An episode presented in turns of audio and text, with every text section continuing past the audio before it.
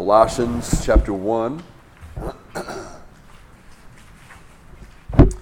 And we're uh, verse nineteen is uh, where we're going to pick it up at.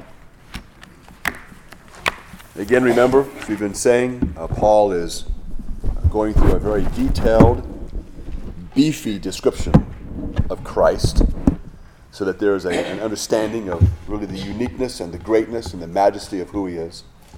Speaking of Christ in verse nineteen, it says, "For in him all the fullness of God was was pleased to dwell." So I know we had just started this last week, but basically, again, fullness means a full measure. Uh, it means, it's a word that's used for an abundance.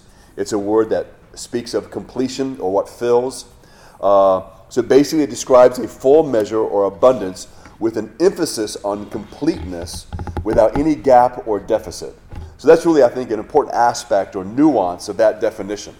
Um, again, the emphasis of the word fullness there, used in the Greek language, is to make sure we understand that then Christ is complete in his divinity, and there is no gap in the, in other words, if we were to try to describe a difference between Christ and God the Father, there's no gap there between who they are in essence. Obviously, we know they have a different role because there's God the Father, God the Son. But as far as the divinity of Christ goes, um, there is no gap. And so that that that is then emphasizing that Christ is the sum total uh, of God. After the feeding, after the miracle of the feeding of the four thousand, Jesus asked the question, and he said, "And when I broke the seven for the four thousand, how many large baskets full of broken pieces did you pick up?" So the word "full" there is the same idea. So when Christ fed the four thousand, what we what we understand is a couple things. Number one, we know that there was easily eight thousand people there because they only counted the men. But if you include children, um, then it could have easily been twelve thousand people. It's a large group. The idea was is that when Jesus fed them, everyone had more than enough. So much so that they picked up a, you know these twelve baskets of what was left over. So again, that's just showing you how a word is used in Scripture that we then helps us to understand maybe what is being emphasized in another passage. And so that's that's an example of that. Again, it says, "For in him all the fullness of God was pleased to dwell."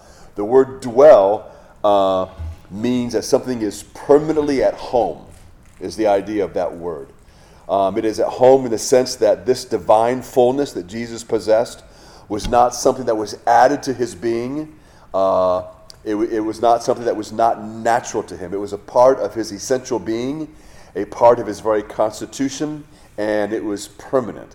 So again, all those things that I just said there, they're actually really important because for years, actually for centuries, in the debate about who is Jesus, that was part of the debate. Was Jesus a human being, and then this divine aspect was added to him? And so that was hashed out for a long time. They're trying to figure out, you know, how is he divine? How is he human? Remember, that was a very, it's a very unique concept. Uh, it's just hard for us to always, again, I think, appreciate that, because if you're raised in church, we've always heard Jesus is the perfect God-man. So we have no hesitation with that kind of a, a connection or with that issue. But for those who are raised in other religions or raised in a non-Christian home and they're not accustomed to that kind of language, then those questions naturally arise. Like, wait a minute, how is he? And then you might think, well, oh, you mean like the Greek gods? No, no, that's not what we're saying. Uh, not like the Greek gods. He is the one true God. And so this, these words that Paul used, again, he used in a very specific way, so that those really centuries later who are studying this will be able to grasp what Paul knew to be true. Uh, that's one of the great beauties of the Word of God and how it was written and the way that God had the Word of God uh, written. That Greek language is very precise. And when you look up those words and again look up the tenses, it really helps you gain ground in being able to see the fullness of what's being expressed. Yes, ma'am. No. No, the incarnation was when he, that's that that was when the second person of the Trinity took on flesh. So when he went back again, he still has the flesh. He still has it. Yeah, he would be he's that way forever. Because when he comes, for example, when he comes to rule during the millennial reign, he rules as the perfect God-man. Um, he basically represents us in ruling the earth, uh, because the responsibility for the earth was given to Adam and Eve. They blew it and lost it, so to speak. And so he's the one that will fulfill everything is fulfilled in Christ, including that. Uh, so where people can, can become confused is they think the incarnation is when he became the Son. And that would be untrue. He was always the Son. The second person of the Trinity was always the Son, but he did not have flesh. That took place at the incarnation. Does that make sense? Okay. All right. Yes.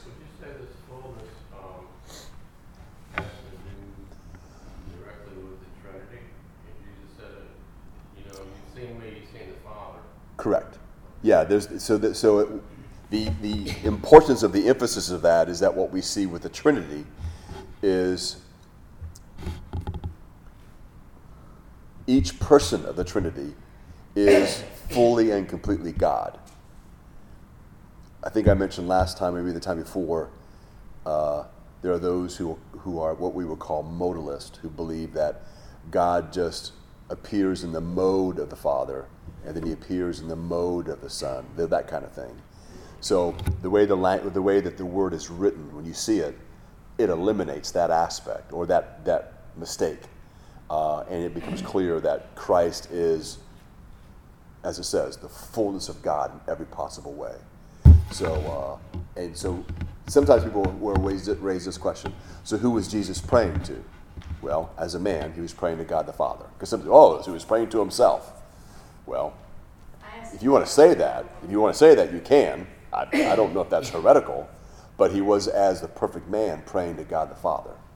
Um, and yet there's nothing lost in that kind of a thing. Yes? Um, that brings up the question, like, uh, Isaiah nine six, his name shall be called Wonderful Counselor, the Mighty God, the mm-hmm. Everlasting Father, the Prince of Peace. Right. His Counselor is the Holy mm-hmm. Spirit, and the Father, and the Prince of Peace is Jesus. Yep. Yep. So, uh, and there, you cannot, like you say, you can't uh, separate uh, what one has from the other. Correct. Yeah. Absolutely. So there's, uh, so again, we see this consistency in the Scripture. Uh, when it comes to that. Yeah, that I'm not shy. I don't remember any longer what the Jehovah's Witnesses do with that when it says that he'll be called Wonderful Counselor, Mighty God, uh, except my guess is they would say that, yes, he's Mighty God, but not in the same sense that God the Father is. They would, all, they would throw that in there.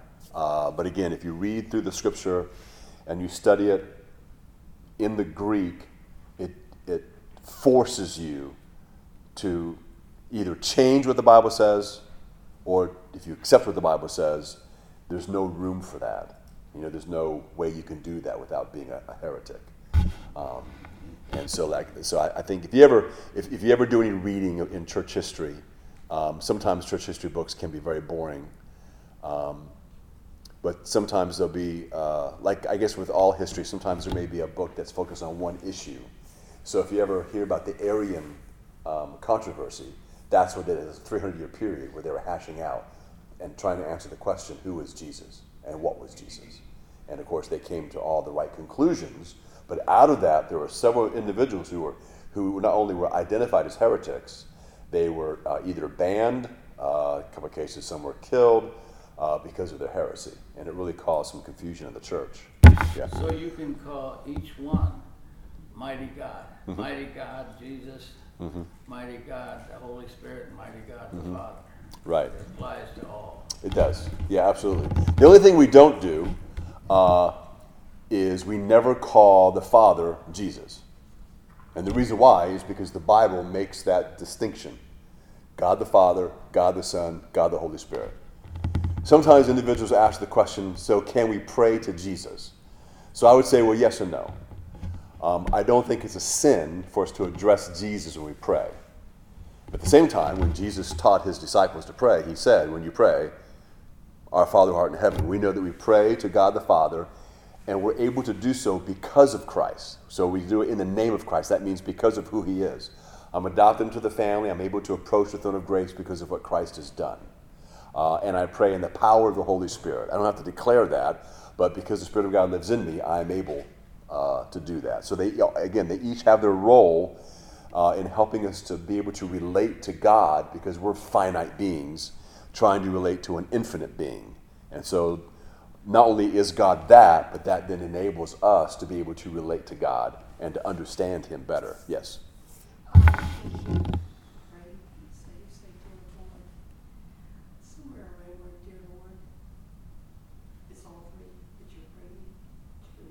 Mm. No, no, I, I, I don't know. I don't know who would say, when you say, "Dear Lord," you're praying to all three. That would just be, an, and that would be an improper way for a Christian to say that anyway. We never say, "I'm praying to all three." We're praying to God. God is singular still, and, and so we want to make sure we always, you know, that's where the Muslim messes up. You know, they'll say that um, the Trinity is like, like they'll say in a mocking way, "Well, we believe God is one, but the Christians believe God is three." Well, we don't believe God is three. We believe in one God in three persons. And, so, and we want to be, uh, there are certain there are certain theologies, or certain, certain theological issues that it is important that we get the words right, because you don't want to be guilty of heresy. Now, if you do it by accident, we're not going to burn you at the stake, all right? But if you keep doing it, we will burn you. No. But the idea is, is you want to make sure you say it right. So when it comes to the Trinity, I do try to be very careful. Um, not because I'm afraid, but I don't want to get it wrong. You know, I want to make sure that it's that we that we have a correct understanding. Um, what is Lord? Lord just means uh, is a word for master. Okay. So, and He is, of course, even nowadays you say master of the universe. If you ever had kids, that's He-Man. You know, masters of the universe. But anyway, uh, but the idea is, is Lord, and there's two different words for Lord. One is Adonai, and one is uh, Adon. They're both the same, the same uh, family. The word Adonai can be used for both God and man, but the word Adon, A D O N, is only used for God. But it just means master, yeah. Mm. So if a teacher gets to pray to myself, I mm-hmm. should say, "Dear Lord, not dear Jesus." Well, it's better, but... You've not, but you're not wrong to say that. Does that make sense? So it's between what is good and what is best. so, but but it's but it's a good theology lesson for them that are saying we pray to God the Father, but we're able to do that because of what Christ has done for us. You know, I am. You know, because if we think about it, Christ is my Savior. He is my friend. He's also my brother. It's kind of a. It, uh, a mind-blowing thing, but all those things are are there given to us to help us to understand the in, the intimacy we can have in our relationship with God. Uh, and so I can relate to God as my Father, as His Son, because of what Christ has done. And so, and that's what we just kind of keep. Well, again, remember, it's not necessarily wrong. Yeah. Yeah, I mean, and that's that's in other words what we're, and now when we do that, when we say, when someone says that we should always pray in the name of Jesus or ask in the name of Jesus, normally what they're trying to emphasize is we're we're asking whatever we're asking God to do, we're saying that um, we know Jesus would approve of this. That's kind of the idea that people will emphasize with that. Um, but it's not a. But we want to make sure we don't use it as a magical phrase. Because some people think as long as you just as long as you pray in the name of Jesus, you get what you want. Okay, well that's not true. Um, so we have you know we want to make sure that we emphasize the right thing with that. Um, what about also when the, when the Bible says you should always pray in the Spirit? So sometimes I say. Well, we are in the Spirit. Too. Yeah, we're in the Spirit. There's no mystical state. Uh, there's no mystical state that we get in. Uh, you don't necessarily have to say that. You're already mm-hmm. praying in the Spirit mm-hmm. because the Holy Spirit is up in. The Holy Spirit is inside of us and dwells us. Yeah, absolutely. And you can only talk to the Father through the Son. Mm-hmm. Yeah, we, yeah, yeah. The approach. We're able to approach God the Father because of the Son, because we we have no righteousness of our own. You have you have to be righteous to approach God in this way. We have none of that. So basically, not only do I go to heaven because I'm dressed in the righteousness of Christ, but because I am presently dressed in the righteousness of Christ, because of what He's done, I'm able to approach the throne, because that which separates me from God, my sin, has been dealt with. And so, yes, absolutely. What did, can you spell out, like, uh, you would to a really young person, um, when you're using Lord as God, what is the Greek word that you can say that Lord means God? Can you no, Lord means master. Right. Yeah. But you said there were two different meanings. No, not two different meanings. There's two different. In the Greek language, there's two words. There's Adonai, which in the Greek language is used for either a man or God, depending on the context. But there is a form of that word, which is Adon, which is reserved and only used for deity or for God. That's it. Yeah. I, don't, I don't know what else you want me to. I don't know what else you want me to say. If I say dear Lord and I mean God, it doesn't matter. You're fine. Okay. Don't freak out about it. Yeah. We've been addressing him as Lord for a long time. It's okay. uh, that would be correct. Um, there is, there was a sect, uh, uh, a heretical sect that formed in the early church God called uh, Docetism. I, I always say it wrong. Anyway, it's D O C E T I S M. And that was a doctrine that Jesus Christ did not really become flesh. Uh, so the idea is, is that the physical body that Jesus had wasn't real. It only appeared to be real. So to put it in modern day language, they don't say this. I'm saying this as an illustration. But the idea is, it's like Jesus was a hologram. So he looked real, but he wasn't real. Okay, that's what that, that's what that heresy was. Uh, and the reason why they taught that or believed that was... Uh, is the belief that anything that is physical is in essence dirty or defiled. And so it would be unthinkable for God to take on human flesh.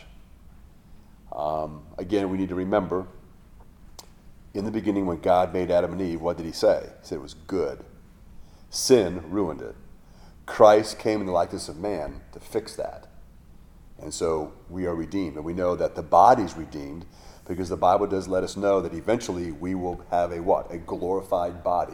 We will have a human body. Uh, and, and whether it's this actual body that I have right now or another body that looks just like it, it will be a body that is um, purified, a body that is, again, glorified. Uh, so it's a body that will no longer age, no longer get sick, all those types of things. Uh, and so the redemption that we have through Christ is, it is physical and spiritual. Um, even though we tend to emphasize the spiritual, which isn't wrong, we want to make sure that we don't demonize what's physical. Uh, and sometimes in, in various types of heresies, Christians have come along and, and said, yeah, if it's physical, it's it's evil. And sometimes even in the differences between what they, what they call the clergy and the laity. We even use that language. Clergy refers to the pastors and laity is everyone else. But it's not the best way to refer to each other, because what happens is people then begin to think that there's an actual difference between the, the clergy and the laity. And it, there's no difference. We are the same, right? We're saved the same. Everything else, you know, it, it's all the same. We have different roles because of different gifting that God gives us, but we're all the same. There's no differences.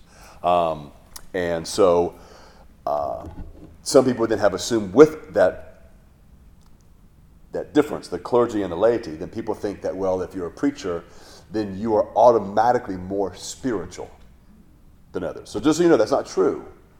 Um, in fact, if you talk to a pastor who's going to be really, like we would call, gut-level honest, um, most pastors would probably say that there are some people that they would say in their church that are definitely more spiritual than they are. They have a closer walk with the Lord, all of that. Because again, you know, there's no special level For, for pastors. Is this, you know, we're not exempt from things. In fact, the only thing that happens to a pastor is he is judged by a much stricter standard. So, so even with that, remember that it's not a different standard. It's the same standard. It's just stricter, which means there's less room for error, less mercy.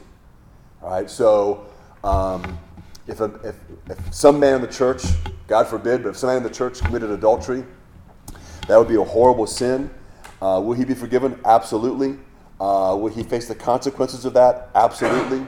Um, and we would pray that God would be merciful, that he would save the marriage, all of that. If I was to commit adultery, it's a sin. I can be forgiven. Uh, however, not only would I then be removed from being a pastor, I may never be a pastor again. All right? That, that stigma may not go away. There's a lot of debate as to, can a man who's fallen that way be restored to the pastorate? And and my conclusion is, is that if he can, it's only after he's able to reestablish his reputation, and you don't do that in six months. All right, that takes that there's a there's a time frame. I don't know what that time frame is, but I would say that two or three years is too short. It's just too short. Um, so there's less mercy. All right, um, with that, it may be that, uh, and things may go worse for me, uh, because, and there may be a greater fallout, because it's, it's almost like God saying, if anybody should know better, you should know better. You're supposed to be, you know, whatever. So it's kind of like, I guess, with the oldest child, you have you have four or five kids. The oldest child is like all the other kids, but we hold normally the oldest child more responsible. They've been alive longer. They should know better. We've taught them more, and we hold them to a higher standard. And so I always did it with my kids. And of course they knew that, and they didn't like it, uh, especially the oldest. Uh, but when the oldest left, the next one's in line. But the idea is, is that uh, if I was to punish them for doing something wrong collectively, I would punish each of them, but I would always show more mercy to the youngest and much less to the older. Uh, Same kind of idea is what that is. So anyway, with all of that being said, um, so the words and the language that Paul is using is is, impo- was, is important. It's just sometimes can be lost on us because we don't always we're not always aware or recognize really some of the great struggles the church went through. And then even today, there are still some of that. There are still some people around. Um, they may not be believers. Uh, in, some denominations have more of this than others. But there are some who still have a, a, a lean towards or maybe believe that Jesus, uh, either his divinity came upon him and then left, like came upon him at his baptism and left before his crucifixion. You still have people who believe that. The idea that Jesus is just only one form of God. There's a whole denomination called One Pentecostalism. T D Jakes is the most famous um, uh, of, of that group. And then there's that there's a singing group called... Uh, Yes, Phillips Craig and Dean. Yeah, well, I just said it wrong. Phillips, Craig, and Dean. Dean. Yeah, they're one that's Pentecostalist. So it's not a sin if you like their music, but you just got to know. Uh, so you should pay attention to the music and be careful, because if people are lean that way, sometimes a song may uh, be teaching that or leaning that way or what have you. So you just have to be more aware. Explain that one. What is the difference? Uh, modalism is the belief that God is one, but that God appears as God the Father at one moment, and then another moment he's not God the Father, he appears as God the Son. Yeah, T D Jakes is that is is that part of that group. Correct, it rejects the Trinity, yes. Um, and then there's been through the years certain groups, like there's some that emphasize where they say, um, I don't know what they would call them today. I know this was around when I was in high school. It was it was like a Jesus-only group. So you would only, only Jesus saves. So it's almost like you don't address the Father, you don't talk about the Holy Spirit, it's only Jesus. And so there was some kind of weird emphasis there. Yes, ma'am? I hear it sometimes in teaching from the New Apostolic people, New Age people, mm-hmm. and they say that Jesus was not on earth as God, he was on earth as human. Mm-hmm. And he performed all these miracles as human, therefore you can perform these miracles as human. Yeah. And that's what the, how they give themselves sure. credibility yeah. to do these things that are never documented, but they say they do. Right, yes. So with that, what we have to remember is it is true, and I believe it's true, that Jesus performed his miracles through the power of the Holy Spirit. Um, there's nothing in there that even hints that because he could do it, we could do it. Um, and he was on earth, but he was not on earth only as a man. He was on earth as the perfect God-man. He was always divine. Um, his humanity, in a sense, hid his divinity. People should have been bowing at his feet and worshiping him, uh, but they but they didn't recognize, and that was hidden from them. so that because he was trying to accomplish something specific. But he was the perfect God-man. So yeah, we so that's why, again, the wording is really important. And then what we draw from that is important. So in the same way that, remember, I think it was last week we talked about the glorified body. Even though we know that the body, there was some similarities to this body, and we know that there are some things that we can see in the glorified body of Christ, we don't automatically know if what he could do after the resurrection will be able to do. Like when he was able to just suddenly be in a room without using a door or a window. We don't know if he could do that because he was God or if a glorified body can do that. So you, you can't make that determination. We can't be dogmatic about it. Um, so in the same way when it comes to his life and his miracles, same idea. Yes, he did perform miracles through the power of the Holy Spirit. But just because anyone who who's able to perform a miracle doesn't mean I can perform a miracle. Uh, that's totally up to God as far as how that goes. And the norm is that God does not perform miracles through an individual. Well, when he does that, it's always, there are a lot of very specific things going on uh, and a specific message being given. So even if you eliminate Jesus and you look at different prophets or even the apostles, the performing of miracles was really only to authenticate, it becomes clear, to authenticate who they were, to authenticate the message. And that's why we just naturally see in the life of the apostles, miracles just are, there's not a whole lot of them anyway, but they become a lot less through the years um, because they're, they're always a sign that points to something. Uh, and, of course, what we understand, the ultimate message is always the gospel. We can call the gospel the mir- a, a miracle message. You can say that, but that is the most important thing. Uh, so, even so, the you know healings and all that, which are great, and we know that God still does that. Um, normally, not through an individual with a gift of healing. I'm not going to say that no one has that, um, but it's a very rare thing, very rare, um, to say the least. And I would say that, this is my opinion now, uh, but I would say that in certain circumstances, like in a Western culture, I would say it'd even be more rare. Uh, it's most of them. I, the stories I've heard of, or that I've that I know of personally, whenever there's like, let's say, a healing uh, done through a specific prayer of a specific individual, normally that is in places where they do not have access to modern medicine. And there's a great spiritual darkness, and it's always used to kind of shed light or to maybe to authenticate a person. Like you'll hear stories sometimes of missionaries from the past, and where they they don't they, they would never claim they have the gift of healing, but they go maybe to the chief's son who's sick, and they pray. And they pray for his son to be healed. And he's healed.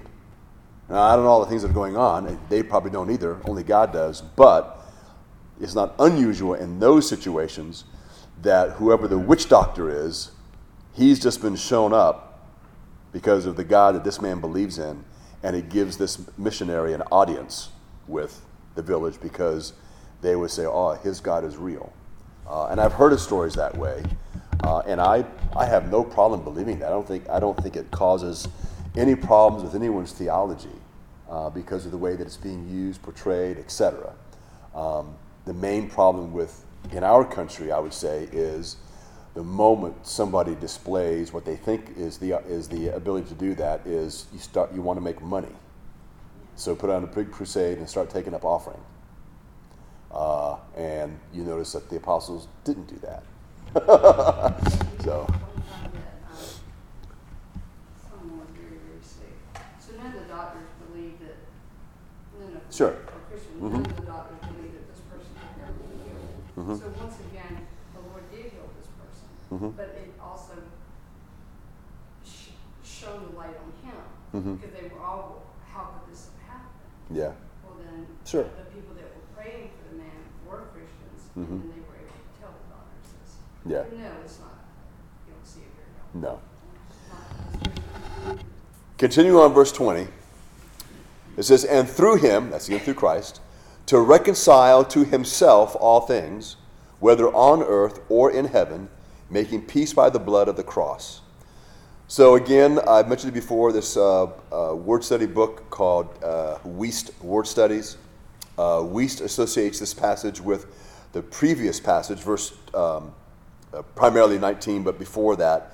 And he says, the fullness of the Godhead that resides permanently in Christ constituted him equal to the task of reconciliation, and his act of making peace effected that reconciliation, his blood being that which satisfied the just demands of the broken law.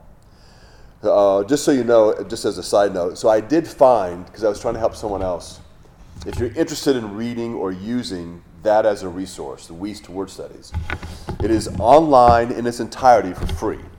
Uh, if you just type in Wiest, which is W U E S T, uh, and you put Wiest Word Studies, uh, I just did a Google search. Um, I didn't write down the actual address of the uh, website, but the first, within the first five or six that are listed, one of those, like there's some of them you can download a P D F and pay money. You don't, don't go there. Then there's one where you can download a P D F, uh, and it's usable on your phone or on your computer.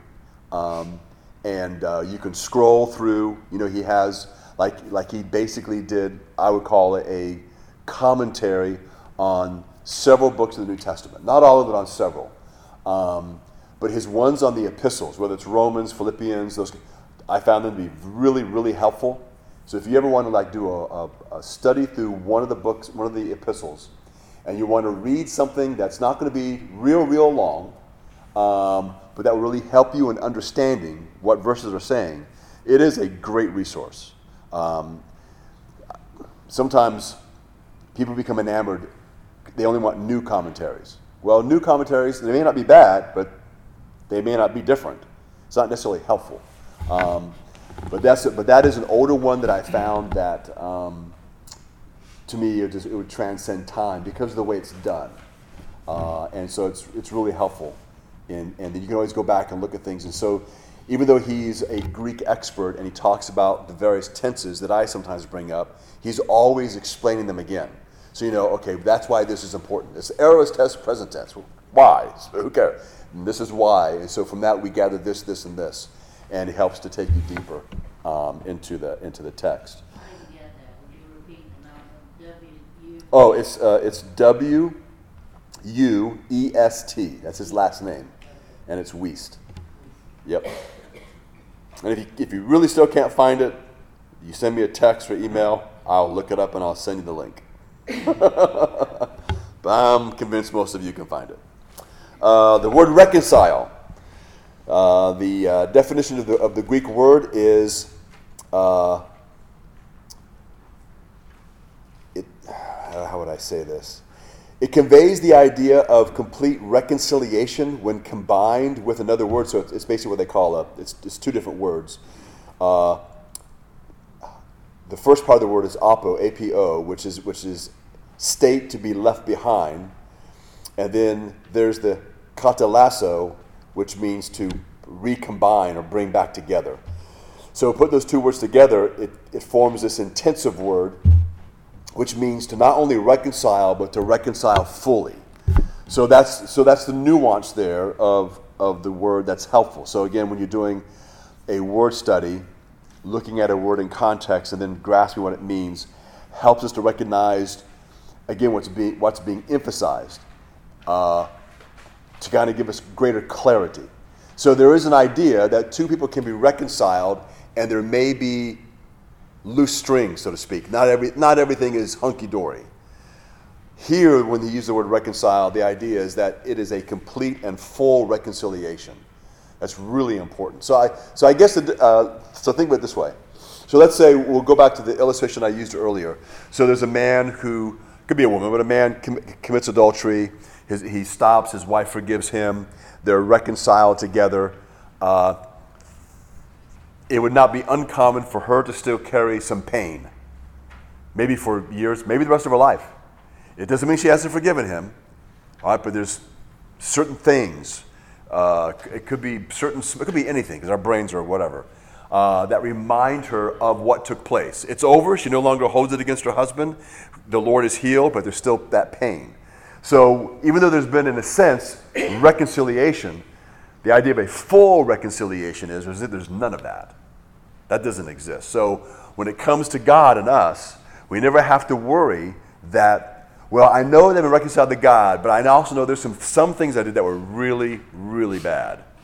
And it's almost like we think that God still is dangling something over us, and he's going to zap us every now and then because that was so bad.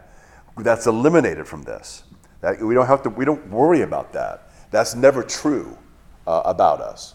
Uh, I think I've mentioned before. Sometimes women who've had, who have had abortion sometimes think that. They think that, well, you know, I'm, I'm happy and I'm glad the Lord has, you know, forgiven me. And let's say that, in fact, I, I talked to a, a couple once. They were having just a, little, a few difficulties in their marriage.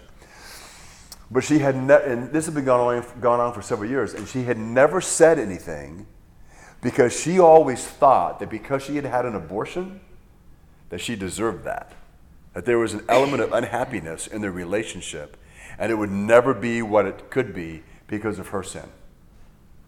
So when I explained to her that that was untrue, and um, that she that, that she was forgiven completely in every way, and God was not following her around to just to give her pain, to remind her of the evilness of what she had done, and that her marriage really could be in every way everything that God intends a good marriage to be, um, it it changed her attitude.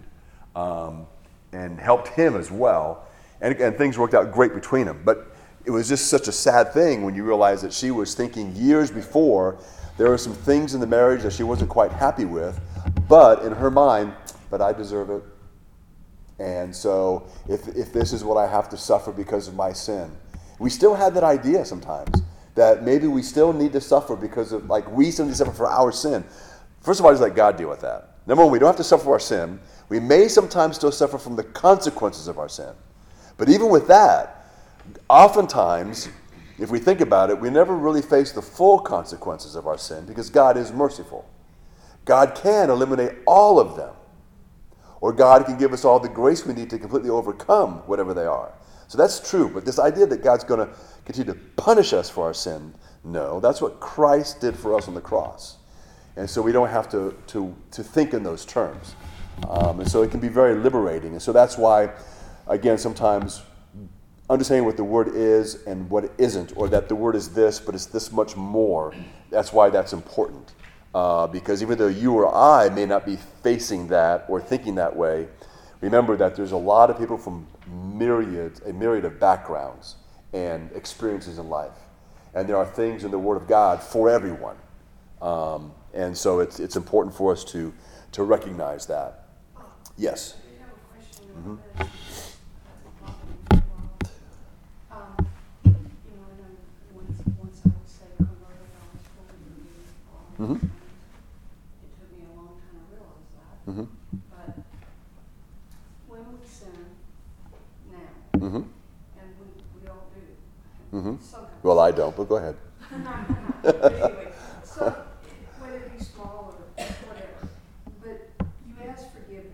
Mm-hmm. Of, of the sin, and if you wrong anybody, sometimes it's just something in your thoughts. Sure. So, so you ask forgiveness.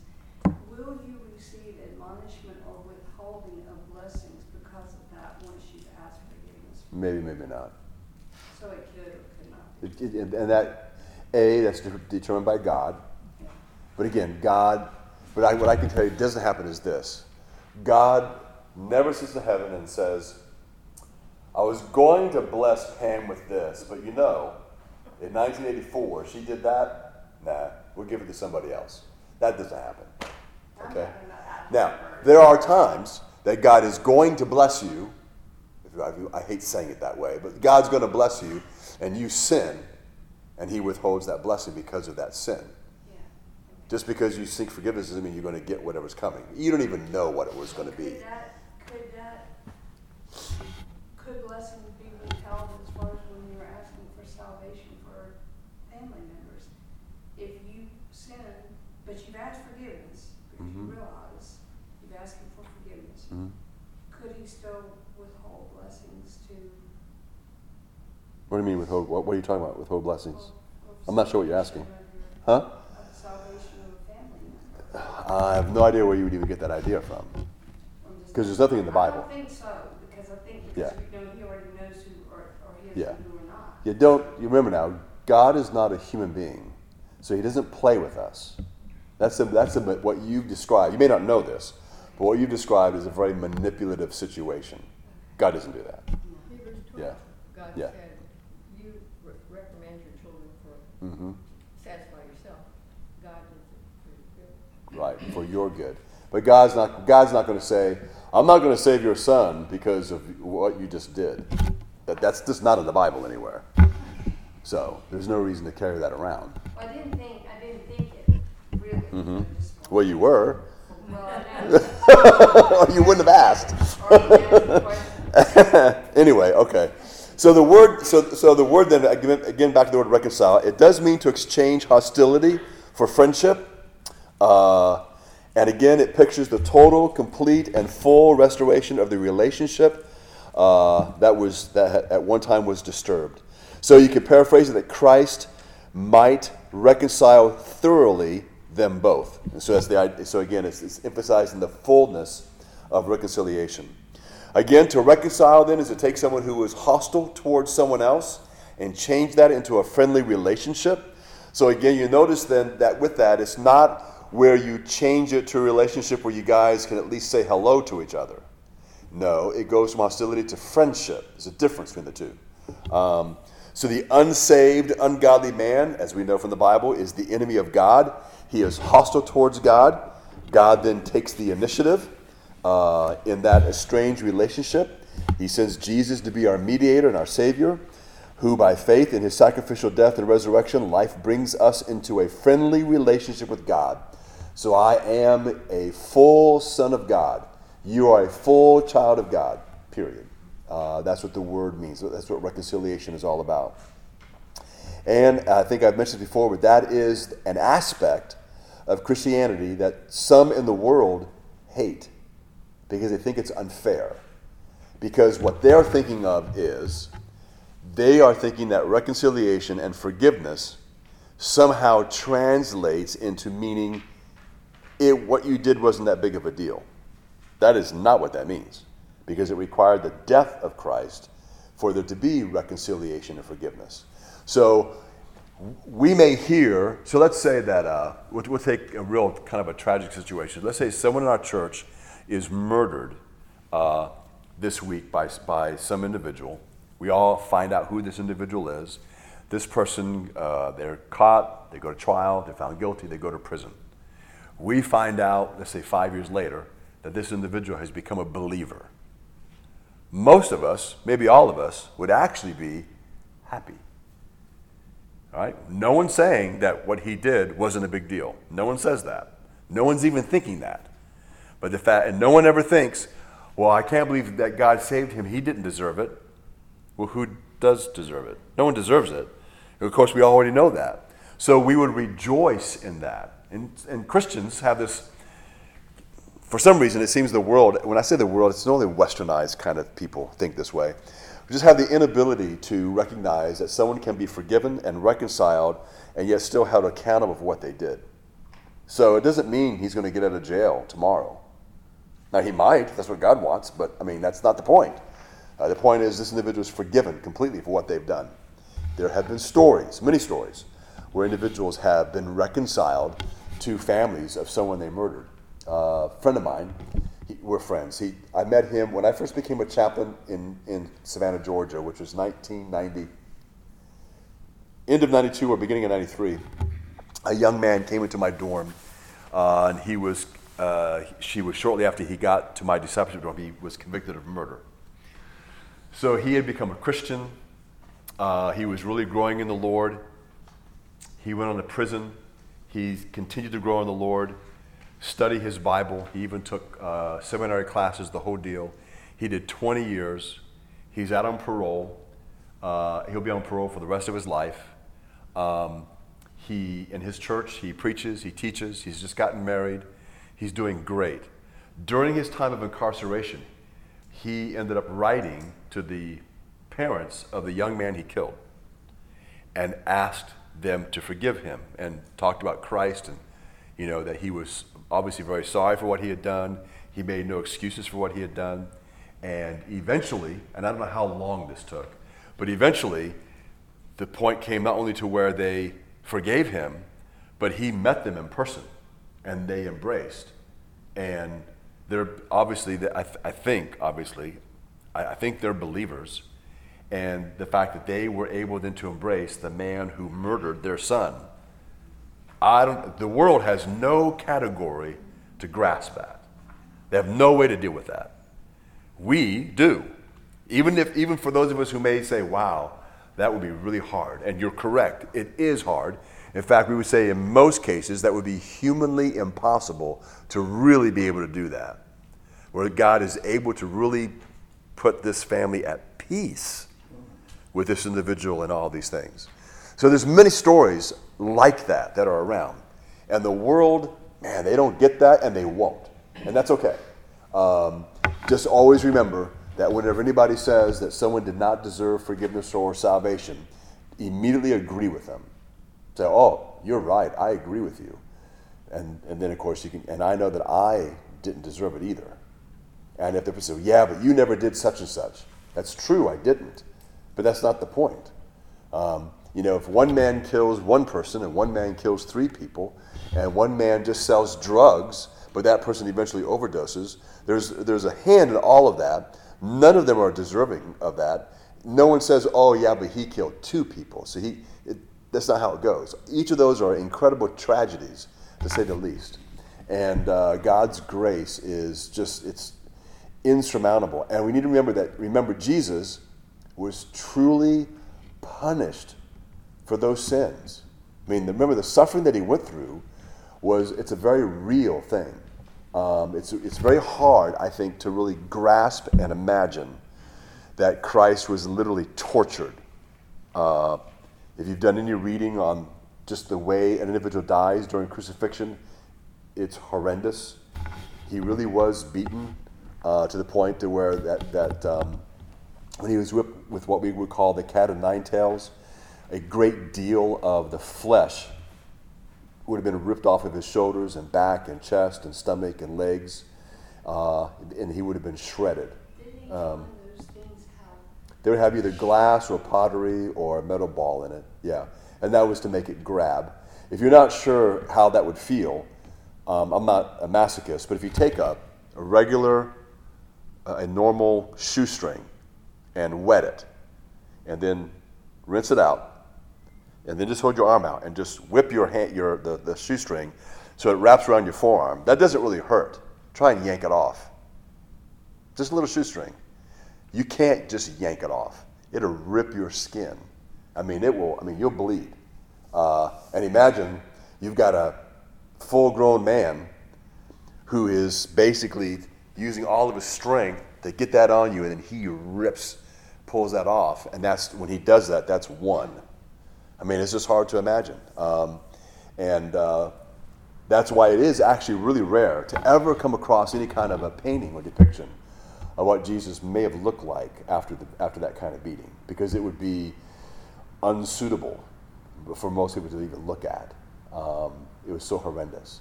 So we just so we need to remind ourselves then that Jesus wasn't just play acting like someone in a movie and pretending to suffer. He really did suffer in all of his humanity. Uh, there was nothing to dull the pain, and he was tortured as if he had committed those crimes and those sins. And it is, it's a hard thing really to, to fathom. Uh, I think, I do think that we need the help of the Holy Spirit. Um, it doesn't mean that if you start to cry when you think about it, it means you finally got it. If you cry or not cry, that's just immaterial. It's really being able to grasp, and I, I guess you could say kind of identify with that kind of physical abuse and pain that he experienced. So by recognizing that, then we recognize that when God is showing mercy to an individual who's committed a horrendous crime, that that, that those sins were truly, uh, Christ truly suffered in every way for that. Um, and uh, kind of, it should give us, I think, uh, a different perspective uh, on that. And not only appreciate our salvation, but the fact that God is saving others. Yes, ma'am? Pastor, when you pray, do you have to be on your knees? No. When you read through the Bible, people are in different postures when they pray. They're on their knees, some are on their face, some are standing, some are looking up, some have their hands up, some have their hands down. There's, there's nothing, some are lying on their bed. There's nothing in there that says one posture is better than the other. So, uh, that is of no consequence. Thank goodness. Um, let me... Some are sitting at a desk taking a nap. Huh? When they're praying, sometimes they're sitting at a desk. Oh, yes. Especially a math test. Especially a math test. That would be, that'd be right. Um, okay, we'll stop there. I'm looking at my notes. You're like, what's he doing? Anyway, so we'll, we'll talk a, a little bit more about this, because from some of the, some of the passages that are used concerning Christ, uh, there are some who then believe that uh, what we would call universalism, that everyone's saved. And so we'll talk just a little bit about that and how we know that's not true. And then we'll move on uh, from there. Let's pray. Father in heaven, again, as always, we are grateful for all that you've done for us. I do pray, Father, that for all of us, you would help us to come to a a better understanding, maybe maybe have a better grasp of the suffering of Christ and why Christ suffered for us, helping us, Father, to recognize the great mercy and grace and love that was involved in the sacrifice of Christ for us.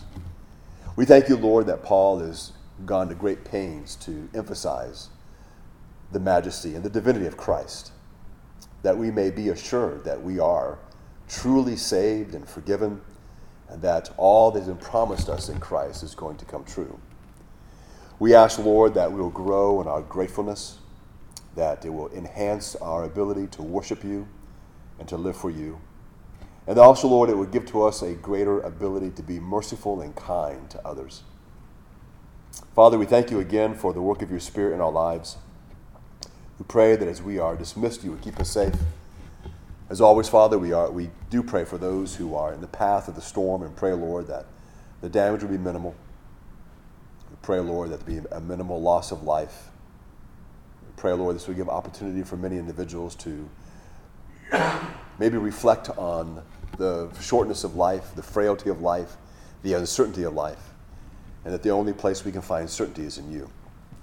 We do thank you and ask these things in Christ's name. Amen.